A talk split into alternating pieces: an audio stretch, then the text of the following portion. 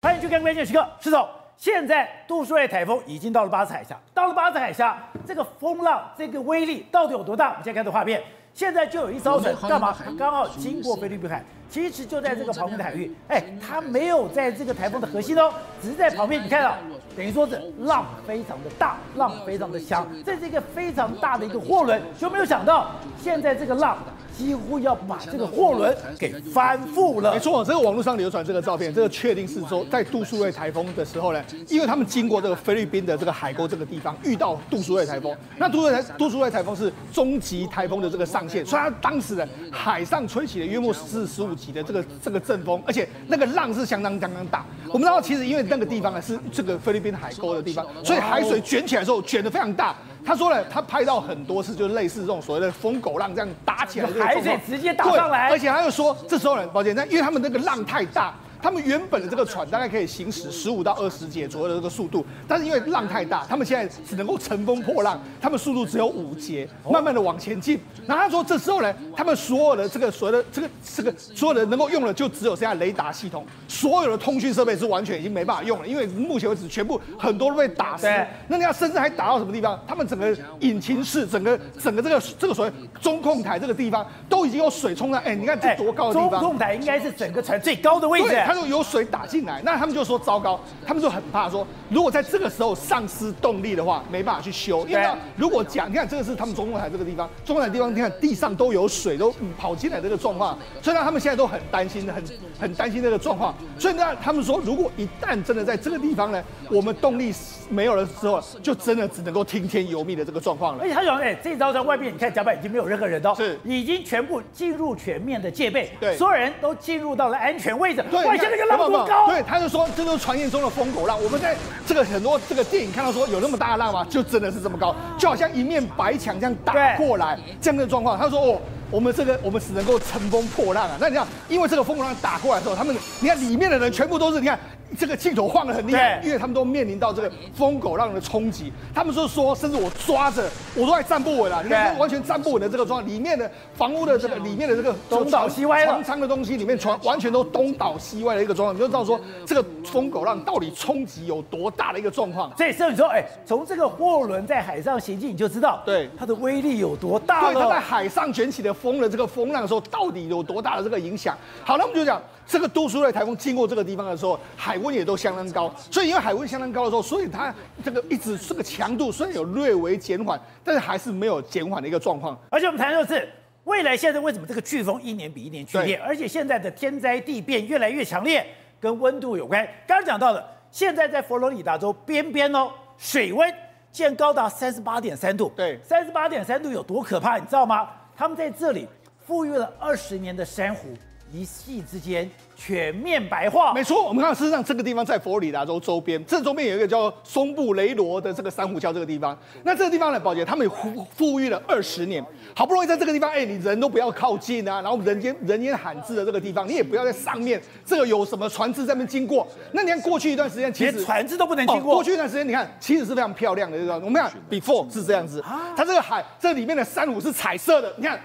就就这个地方，对，这个就是松布雷罗珊瑚礁，对，就花了二十年的时间，是。这么漂亮，对，一系没了，对，它二十年，那你看当时还有很多这个。彩色的珊瑚在这个地方，甚至还有很多鱼在这个地方，但是呢，就没想到因为高温，这最近一段时间的时候，高温笼罩在佛罗里达州这个地方，就它周边的海水，你看它海水的温度摄氏三十八点三、三十三十五点九、三十七点四，那这个环礁所在的位置就在这个地方，就没想到因为温度三十八点三的位置，温度太高之后，宝杰，你知道出现什么状况吗？他们保育人员呢，前一天还看到，哎，他们珊瑚都很好了，就隔一天去看的时候，不好意思，所有的完全都是白化。一夕之间就完全白化，才一天的时间，就甚至很多人就完全死掉的一个状况。他说：“我们从来没有看过这样的状况。”他说什么？我们二十年的富裕，好不容易他们都恢复健康了，就没想到一夕之间，珊他说珊瑚的死亡率是百分之百。他说他从来没有看过这样的一个状况。所以一夕之间，哎，从这个五颜六色、色彩缤纷这样的一个美丽的世界，对，一下子。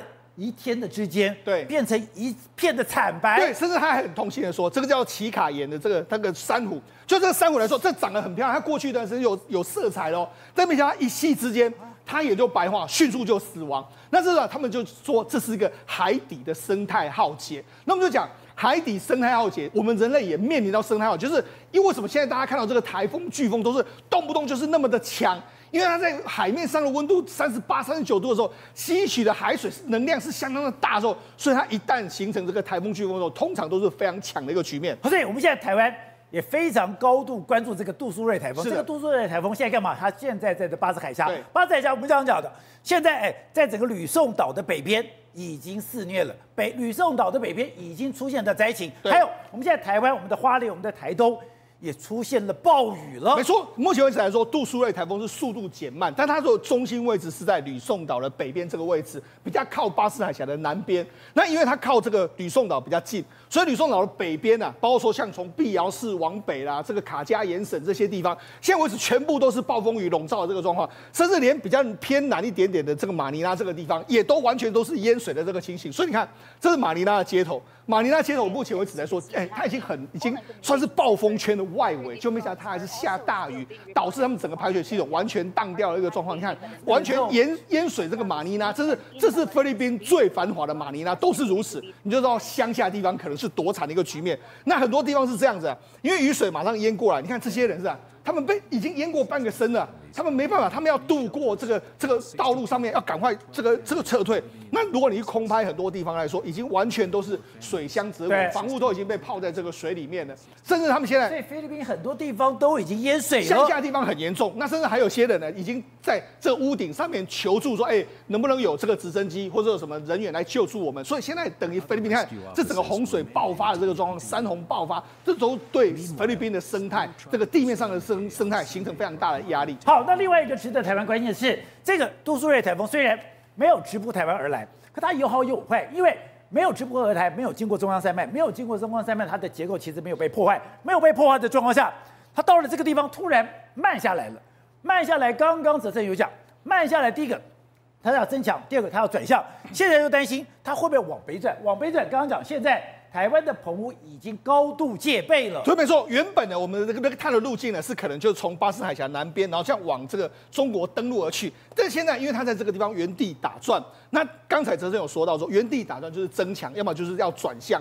现在看起来的话，好像有点要转向的可能性了。那为什么这样讲？因为现在最新大家的这个预估图都是这个样子。你看，都在这个地方打转之后，可能都是会往这个北走的这个情形，或者说比较靠近台湾这边的，已经有越来越多国家这样预估。哎，如果你走台湾海峡，那还得了？那它首当其冲可能就是澎湖，澎湖可能会遭受到非常强风暴雨，所以澎湖县长就非常担心，说：“哎，我们澎湖会不会首当其冲的一个状况？”那当光复吓死了。对，那当然对于我们的南这个南部、西南部这边的沿海，恐怕也会造成非常大的这个压力。那当然了，我们知道台风目前为止来说，对台湾没有很大影响，但是今天的花东就已经下雨下非常多。花莲的部分的这个山区，甚至在这个这个很多秀姑峦溪这个地方，已经爆发，就是这个因为这个水淹上来，整个桥已经封，这个过河的这个桥已经完全把它封闭起来。正在部分的台东地区有出现淹水的这个状况，垦丁目前为止也是风大雨大。好，我看过去有一个纪录片叫《正负二度 C》，也就是当你的温度增加到平均温度两度的时候。你的天灾地变会增加，也就是你的山火会增加，你的飓风会增加，你的冰雹会增加，你的这个晴空乱流会增加。还有之前有一个非常有名的电影叫做《明天过后》，明天过后一开始场景就是他在坐飞机碰到了晴空乱流，然后呢你就大量的冰雹，大量的冰雹开始出现飓风，飓风了以后，哎，整个世世界急速的冷冻。当时大家讲这个片子是假的，这个片子是吓人的，就没有想到这个二十多年前拍的电影。二十多年的预言，现在竟然一步一步，一个场景一个场景，在地球发生了。明天过后这部电影，两千零四年上映，当时很多人看完以后讲说，还有要求哦，点亮爱你后盖还是 gay，要不然的话地球就毁灭了。当时很多科学家还谴责。跟宝杰哥讲，我还买了 DVD，等一下回去把它拿出来再看一次，居然都是真的。CNN 他做了个报道，因为在《自然》杂志当中呢，有专家说我们现在遇到大麻烦了。宝杰哥，《自然》杂志对，因为有一个东西叫做温盐环流。我用最简单的方式跟大家报告哈，什么叫温盐环流？就是其实我们大自然，我们整个海洋有一个你看不见的自然输送带，它会把热带地区比较温度高的海洋，红色这一块，把它移到了北大西洋比较冷的地方之后呢，它把它冷却完了以后，温度变低，它会下沉。下沉了以后呢，再送到热的地方，对，然后来回的循环，这个循环使我们整个地球的运作，我们的四季，我们的天气，以我们的大自然，它可以做成非常完美的平衡。但是宝杰哥，这个这个流动，对，就是温盐环流。这个温盐的环流是从北极到南极，南极、北极，我就是输算不同的盐分、不同的温度、不同的这个这个这个速度，然后呢，我让这个地球处于平衡状态，让这个平衡被破坏了。现在问题就在于，当我们的整个平衡被破坏的时候，在上面的这个比较啊温盐环流温度比较高的这个海洋。它已经没有办法沉到下面去，而且没有办法被冷却。为什么？两个原因。第一个，因为我们现在包含了北极跟南极的大量的冰层已经在消失当中。那冰层消失，它会变成淡水，变成淡水，它进到海洋，所以盐分降低。对，更多的淡水流入海洋的时候呢，它盐分降低，保持哥，它密度也降低。密度降低，密度降低，没有密度，而且它温度又高的时候，它怎么往下沉？所以呢，温盐环流将可能被终止。而且呢，时间的开始就是二零二五，后年就会开始这个事情。等到二零五七年的时候，如果没有温盐环流会怎样？如果没有温盐环流的话，来，宝杰哥，这里已经告诉你了哈。如果温盐环流崩溃的话，你注意听我讲哦，因为我今天会把它整个对应起来，它会造成了欧美降雨减少，整个北半球的温度下降，冰封大地，会造成了整个北冰洋的水面上升，大海啸。它会造成了欧洲的暴风增加，你飞机飞到一半以后，呼呼呼，突然出现大风，它会造成热带的温度上升，它会造成西非地区的台风增强。那么这么多的事情。其实基本上呢，不是随便说说，因为呢，电影演归演啊，实际状况是什么？科学家去看，现在目前二零二三年的北极海的温度呢，已经在上升，这是事实。温度上升，而且呢，北极海的冰量它正在减少，这就表示整个地球暖化了。那专家去看了以后，发现说，有一个地方呢，叫做 Patagonia。就在这个南美洲的这个阿根廷跟智利中间，把这个你要知道哦，这个帕拉哥尼亚它的冰川是除了北极跟南极以外最大的冰川，所以它的参考价值非常高。如果这里的冰川融掉以后，代表北极跟南极也不远的，因为它不是在北极南极，但它它有多长？它有三百五十公里长。那你看照片就知道了。一九一三年的帕塔哥尼亚的这个照片，你看整个就冰天雪地嘛，你根本难以判断说它是在南美洲。但现在呢，二零一八年已经都看不到冰了。一九一四年是这样，二零一八年。拢无冰啊啦，所以呢，它是三百五十公里长的。以前是冰原，对，这里以前有冰川，这里的冰原，这里的冰川，到了现在已经都没有了。那所以现实告诉你，世界的冰正在融化。那冰融化，我刚刚讲温盐环流就会被破坏。对，那刚刚所讲温盐环流会被破坏以后，来就讲这个电影。当时好多专家讲说，哎呦，电影随便乱演啊，怎么可能环流会停止呢？所以后续就不用讲了。可是现在发现环流有可能停止的时候，我刚刚讲是不是会下冰雹？对，对，一开始日本的大冰雹是不是会有大的风？你说有没有？明天过后一开始最大的画面，这个最惊悚是大冰雹。那个宝杰哥，因为他的这个里面的科学，他是发现地球的环流被停止了，因为温室效应是完全 match 现在的状况哎，所以有下冰雹，而且呢。男主角有没有？他在搭飞机的时候突然遇到乱流，对，严重的乱流，就是就是乱风嘛。所以我们这两天才讲，现在全世界的乱流增加了一倍以上了，乱流一堆，然后呢，到处会有大的龙卷风，然后你知道它这个场景就是什么？整个纽约大海啸嘛。那我刚刚有没有讲？整个海面会上升，水平面会上升，所以呢，海啸就来了。最后，整个北半球进入到冰河时期，都在冰封。哇，原来这个电影已经二十年前把今日遇到的难题，我们要想办法出这个状况。可是，一旦温源环流真的停止的话，原来明天过后演的这几个气候异象，真的都有可能发生。对，以前我在看不懂这个电影的时候，是哎，你说气球，地球暖化。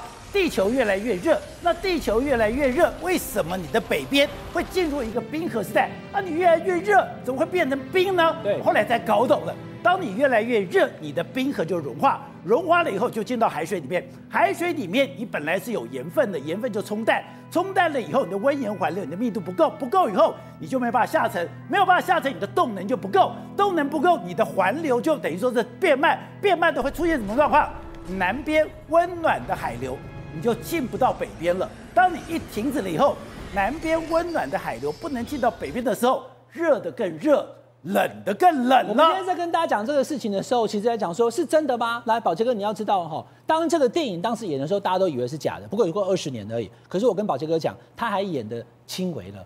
一开始的日本大冰雹，你看就是我曾经采访过，大概也就是五块钱、十块钱硬币大嘛，对不对？那现在更大了。二零二三年实际发生的状况，冰雹有多大？宝杰哥，你看意大利下冰雹这么大，六块对吧？你看这比我的手还大。对不对？直接砸烂了。你以为冰雹是那种小小像偷刀、小小像荔枝吗？错，现在冰雹，意大利已经下了冰雹，现在在意大利话，妈妈咪呀，我的妈！它的冰雹这么大，这样多，而且它呢，基本上还是一个不规则形状。这个人要是被打到的话，他不是只是受伤流血，而他可能直接送医院，以后要急救了。而且更可怕是刚刚讲的这么大，对，打到地上居然可以弹弹起来，表示他的力道非常强。所以保杰哥现在的冰雹已经到这种程度，比电影演的还要恐怖。那意大利北边因为常常下冰雹，可是越下越大颗，整台车。你看，用石头砸可能都砸不出这样，可是冰雹就这么的严重。所以明天过后的第一个场景出来了，冰雹已经出现了，而且冰雹出现的状况呢，其实基本上呢，它有几个前奏。在意大利的这个观光胜地呢，加尔达湖的时候，他跟大家讲，因为现场的人很多哈，一开始因为夏天嘛，本来是热，但突然有微风徐来，大家突然觉得凉了以后，糟了。风突然停止以后，在瞬间变得非常非常非常热，然后接下来呢，就是雷雨大作，开始下冰雹。所以这个状况呢，已经不是一个所谓的特例，因为常常出现冰雹。所以这种冰雹不是一时一地。你现在在意大利，你现在在这个所谓的美美国，在加拿大，在很多地方。都出现这种大冰雹，而且这个大冰雹已经越来越大，而且它已经造成了我们整个生命财产的危险。在意大利，还有因为下冰雹打到断树，还有一对树都被打断了，树打断了，压到开车的人，两个人往生啊！所以你要知道了，这种大冰雹所造成的严重问题，到处都有异象，画面不断出来，这都不是演的。所以当我们地球的异象，我们的温源环流真的有一天终止，你看宝杰，你那个冰雹大到有没有肉眼都可以辨识，有没有？那大家只好赶快把车停在路边，因为太危险了。我们的地球正在进到一个异象的气候，而且现在这个法拉利，对啊，连法拉利停在路边，照理讲我会停法拉利，一定是停在一个安全的地方，就这些车都被砸烂了。现在因为都被砸烂了，所以法拉利就停在那边。那包含了你看刚刚所给大家看的有没有？整个的这个这种藤椅，说实在的，宝杰哥，你拿什么东西可以把它打破？所以你要知道，这些冰雹已经越来越大颗，而且气候的异象不断的出现的时候，地球非常危险。不是，刚刚我还还特别提到明天过后那部电影，那部电影竟然现在活生在我面前。刚刚讲它的第一幕就是冰雹，然后它有山火，然后它有这个飓风。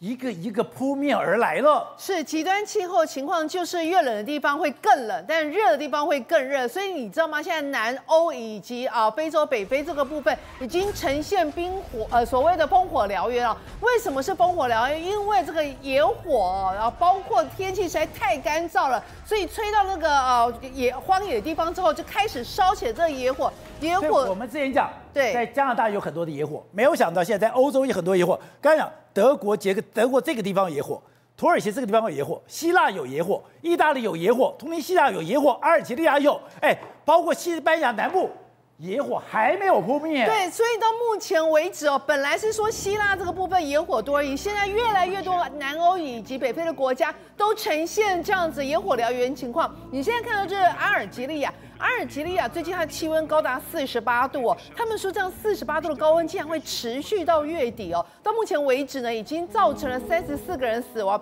其中还包括十人十名军人。你知道为什么会有十名军人也丧命吗？因为他们是去救火的，火实在是太大，连他们都没有办法逃亡。再来，至少已经疏散了一千五百人哦。然后呢，已经投入了八千名的消防员，五百二十八架的一个消防车以及消防飞机哦，正在北部的十一个省。十一个省，换句话说，这野火已经不断的燎到了十一个省过去哦。他们现在国防部证实哦，啊，已经有十名军人在度假胜地因为救火而已经殉职，另外有二十五人军人呢，也已经受到了伤害。那现在除了图尼西亚之呃，除了阿尔及利亚之外呢，它临近的图尼西亚一样也是这样的状况，因为它本周的气候也是来到了四十九度哦。他们说这根本叫做毁灭性的大火，包围了一个叫做梅卢拉村的。那现在很可怕，他说情况是让让人家感到非常的畏惧哦。虽然这个政府当局正在协助人那个人民逃逃离哦。但是发现现在真的是他的灭火的速度实在是没有办法追上这野火燎原那个速度哦，所以连空军都已经出现出动了军用直升机和 C 一三零来扑灭该地区附近的一些火哦。但是现在情况是真的是呃很严重，包括像希腊。你知道希腊他们是这样子，他们太多的小岛都不断的一个火一个火，所以他们说现在希腊烧很久嘞，烧很久，而且我之前去过希腊，他们这个很多岛跟岛之间全部都是要用那个船来运输，他们说他们现在已经启动了在一两百艘的这种相关的货轮、相关的船来输送。都没有办法输送，所以很多的那个外国人哦，就旅客现在在那边有点求助无门，你知道吗？被困在岛上了。被困在岛上，有的人到最后是想尽办法要离开，还要跟他们的。希腊这个岛上面有很多的观光旅客，然后这边不能离开。对，他们本来是从罗德岛开始烧，现在七月二十三号另另外一个叫科孚岛的也开始烧了起来哦。他们现在已经在疏散了一个两千五百人，但是他们就说没有办法，因为这个真的是烧的地方烧的小岛越来越多，光是希腊在七月。二十三号，这个全希腊最热的这一天，竟然发生了六十四起火灾！哎，六十四型火灾，你要怎么救？根本没有办法救。所以他们就说，现在啊，整个希腊消防人员，全希腊消防人员正跟八十二宗的呃野火在进行奋斗当中。这其实希腊那因为是小岛，小岛，小岛，所以输送造成很大的。哎，那你这样讲很可怕。我的小岛跟小岛之间是有隔着海耶，有隔着水耶。对啊，它居然可以跨岛。然后一个火种就过来，就整个烧起来了。因为实在是太热、太干燥，然后风又太大的情况之下，那个火苗其实是很容易这样子吹散过去的。而且更可怕的就是说，你知道你那个风啊火可以沿着这样吹，但是你人一定要搭船才能离开啊。所以你知道他们西藏更严重的问题是因为烧，对不对？你就很多雾，对不对？很多黑烟，对不对？你飞机都没办法开，所以现在的输送真的只能靠船，或者是有一些是啊徒步，然后走到一些地方，看能不能用一个就呃 shuttle bus 的方式来接连。所以其他的状况也都是非常严重。另外一个地方也在希腊邻近国家土耳其，现在也是这样。土耳其在七月十八号的时候也发生了十九起的火灾啊。然后他们就说土耳其呢，你看这也是现在目前为止土耳其的灾情，他们现在所有地方都在慎防这个呃像希腊情况一样，就是野火不断窜烧到不不同的一个省份。德国，你看现在相关的画面也是哦。德国原本呢，他们这里有一个非常完整的保育区，是松树林的一个保育区。就整片松树林，现在竟然已经烧成烧烧成一片灰烬，所以这是以前的松树林，就现在这个松树林已经烧成这样。导播，我们看这画面，以前哎，这郁郁葱葱，非常保育非常好的地方，而且这个被认为什么？这个是整个德国的肺脏，它是等国的，等于说整个气候最好的地方，就现在烧成这样了。全部都烧坏掉了，已经烧光光了。另外，包括了西班牙，西班牙一个度假胜地一样也是哦。其实事实上呢，在二零二二年九月份的时候，它这个度假胜地呢，就一次啊烧了四千栋的建筑跟三百五十公顷的一个植物呃植这树木啊，就没有想到现在这一次又再度野火又再度燎原，预估将会有三千公顷的一个林地。那有人讲说，哎，这个地球现在是水深火热，你刚刚看到是火热。另外，哎，水患，水患也非常可怕。现在印度，印度现在出现六月雨季以来的一个最大山洪了。对，而且那个印度现在状况是这样，到目前为止这洪水跟山崩已经造成了百人的一个死亡哦。那根据他们官员的说法，就是说在死亡人数攀升到二十七人，至少还有五十人也是下落不明的。那事实上呢，印度我们都知道，从六月跟七月是他们的一个雨季哦，他们所造成的灾害真的是啊，无浪起波浪里的。他们现在情况是，包括之前哦，呃，整个整栋的一个建筑因为基地而被摧毁，就在那个整个水面上的灾。载浮载沉哦，还有说爆发了一些相关的土石流哦，所以灾害不断。那另外呢，除了印度之外，意大利也是这样。意大利北部这个地方的一个强风暴雨哦，导导致你知道车子开在路面完全是没有任何的，完全看不到，可以说是视线一片模糊哦。这也造成很大的一个交通上的安全，而且更可怕的是，它还伴随着闪电跟雷击哦，所以当地也发生了可能就是缺那个断电的一个相关情况，然后险象环生。而现在也代表着是说，整个极端气候现象对于人类的生存上、生活上、安全上造成很大的一个影响。而且我们看。那最近，哎，亚利桑那他们说他们的急诊室塞满了，嗯，急诊是塞满了，是很多烧烫伤的患者。烧烫，你不是很热吗？热热怎么会变烧烫伤？搞了半天，这么地表地表的温度已经到达了七十度、八十度，地表有的最高温度还到了八十二度，所以你不小心碰到就烫伤了。对，他们甚至有接获到一个案例是怎么样？一个坐轮椅的一个老人老先生啊，他也不过就是哎，可能太热太热，然后有点受不了，然后有点从那个轮椅上滑下来而已。就一滑下来，没有想到他马上他皮肤就烧烫伤，而且是三度的一个三烧烫伤，相当严重。他们就想到说，现在整个亚利桑那州啊，很多很多这一种老人因为烧烫伤，或小孩你可能骑到车骑骑骑一骑。就太热，你可能就跌倒。那也是因为那个柏油路哦，要在地表这样晒压之后，它温度甚至高，会高到八十度，所以这也是造成很多意外啊发生。好，这是。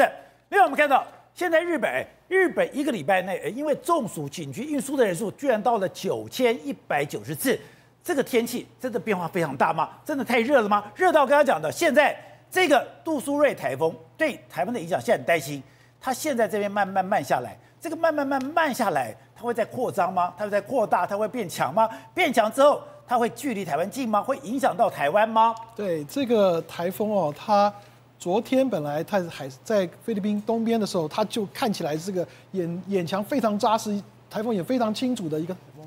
那个时候几乎可以判，在那时候在的美国跟日本都把它报成强烈台风。那我们呃后来觉得气象局可能得到到晚上，所以说没有把它升等，还是维持一个中度台风。不过现在看起来，它的速度变慢，速度变慢的话，表示它可能是要调整方向，调整方向可能就是往北转，往北转的这个。往北转，就对对对，接近台湾吗？对，它可是当然，它原来预报就是朝西北的方向会慢慢走，嗯、那它现在就是北转的角度会不会更北一点，还是还是偏西一点？对，这个就要看它的整个大环境的状况。好，那如果再偏西一点、偏北一点，那不就是会经过台湾海峡了吗？是。你会看到这个是美国他们预报的哈，它目前还是这样报，官方的报法都是这样。不过现在有几个模式哦，它的预测已经从本来偏西慢慢偏到北边，而且看到现在这整个巴士海峡、台湾海峡这边还是温度很高，甚至三十度以上，对，三十度，甚至于有到二十九、二十九、二十八，都还是适合台风持续的成长。所以说对他来讲，他还是可以离开，慢慢离开的这个吕宋岛之后，到了这个南海北部、台湾海峡南部的话，还是可以吸收能量，持续的增。维持它的这个中度台风的上限，所以这样的话，我们再继续看它的这个走，就说明天的时候，那今天当然后续它的状况是朝这个方向在在移动啊，这个是我们目前官方的报法，就是朝着金门的方向走。对。可是如果说，呃，当然这个这个走法其实对我们威胁就已经蛮大了，包括这个花莲、花莲啊、台东啊、屏东都有这个渠这个大雨。然后那个甚至宜兰的南边哈，这边都是大雨的状况。然后直直接它到明天的这个下午的时候，到了这个高雄的外海、台南外海的时候，这个时候它的风向转成西南风，那高雄跟台南也会产生一些也会有强风、大风的大雨啊，然后也会降雨会明显啊，也会明显。所以所以看到它的这个是它的这个呃时程分布图，也就是说礼拜三今天是礼拜三嘛，明天礼拜四，后天礼拜五，礼拜四是它风雨最强的地方，包括了。现在目前发警报的地方是云林以南，云林以南对，整个都发了警报。然后还有就是东部地区啊、呃，就是花莲、台东，这个都是我们要注意的。那至于说它是会不是不是有可能偏稍微再偏北一点啊？那偏北一点的话，对对马公的影响就会就会严重。好，那刚才讲，现在虽然的暴风半径不在，等于说是在彰化以南，在云林以南，可是台北要注意什么？它有个地勤加强风，虽然北部没有在暴风半径内。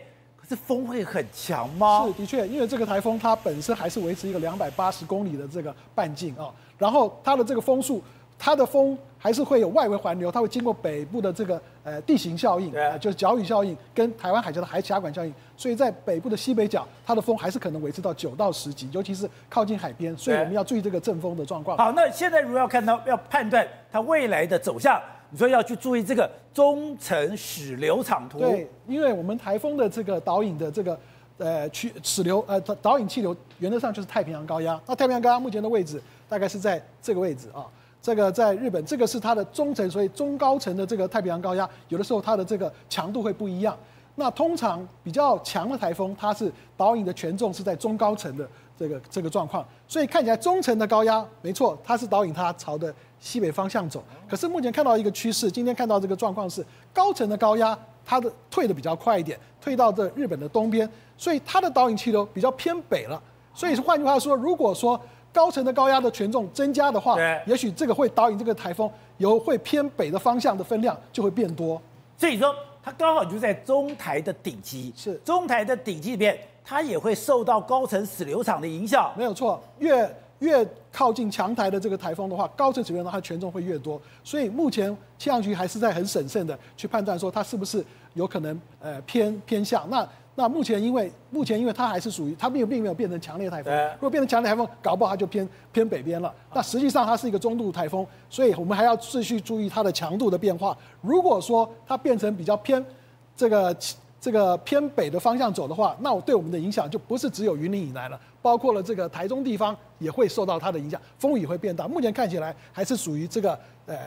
云林以南、嘉义以南的风雨是比较强的，那这个是我们明天还要持续观察它进到台湾海峡南部，它的方向还有它的这个高高压的这个退缩的状况，是不是预如所预期，还是会减慢，还是增加？这个是我们要守视的重点。好，玉凤，刚才讲现在这个杜苏芮台风知道吗？让澎湖县很紧张。现在澎湖县晨光复讲，哎，这个台风跟过去非常的类似，它会可能直扑澎湖而来。而我在澎湖当兵，我知道我是民国七十六年在澎湖当兵。我印象深刻，七十五年有个韦恩台风，那个韦恩台风几乎让整个澎湖满目疮痍。澎湖有一个林头公园，全部毁掉。所以我到澎湖之后有一个工作，每天种树。对，在过去来讲的话，我们现在很多的观众朋友都会觉得说，台风从哪里来？从这个宜兰来，或者是从台东来，从花莲路。这个时候其实对韦恩来讲都不是，韦恩台风它是怎么走的？它十号路线乱走。那个时候呢，其实凌晨的时候我们用红色的比较清楚，它是从浊水溪上来的。然后呢，上来之后呢，整个穿心台过去，从宜兰出去，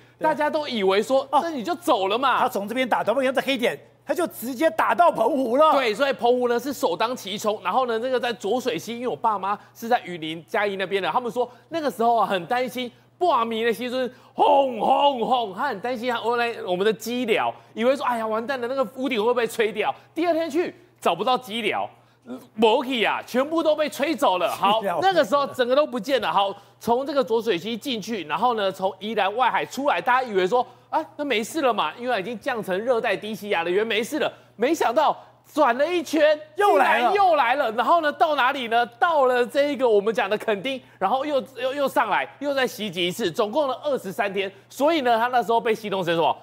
就是你一个台风。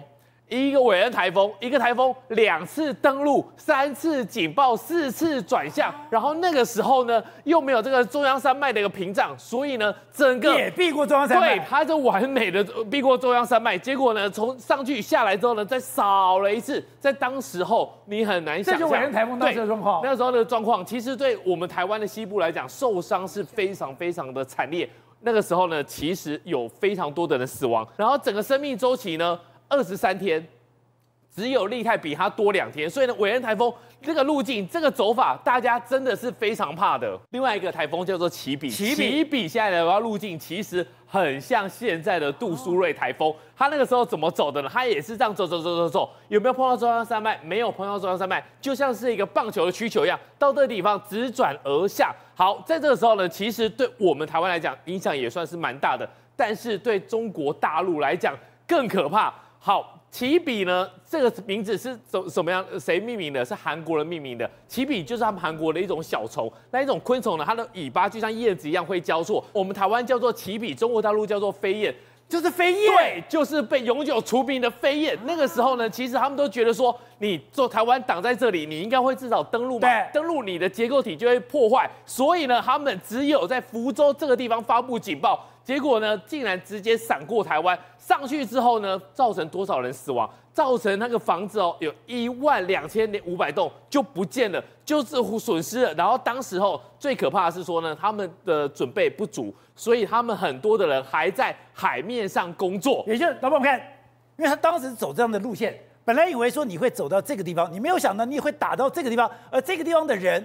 完全都没准备，对，完全都没有准备，所以非常多的渔民还在海面上工作，然后呢，他们的房子呢有一万两千五百栋都是被损毁的情况，所以在当时来讲的话，大家会觉得说，怎么可能数字就一两百人死亡？其实以当时的失踪，再加上我们看到的那个画面，他们估计民间估计大概有五千人死亡，所以这个路径一出来，看到杜苏芮，大家就想到。飞燕，然后那个现在对福建吓死了。对，永久除名的那个飞燕台风，所以现在来讲的话，他们也是非常非常的一个紧急。好，这个飞燕台风在当时候，你看这是农作物倒塌整个过来，然后那个渔船呢直接倾斜。最可怕的是当时候呢，在浙江有一个严重的一个灾情，土石流，那时候来不及走，所以有有一个工寮，二十二个工人呐、啊，他睡在那个地方，来不及逃离的情况之下，飞燕吹过去，土石流。不见了，二十二个人都消失了，连同公鸟，连同工人就消失了。所以看到他们看到这个路径的时候，就想到飞燕。所以这一次呢，他们做足准备，已经赶快把一些常用品给准备好。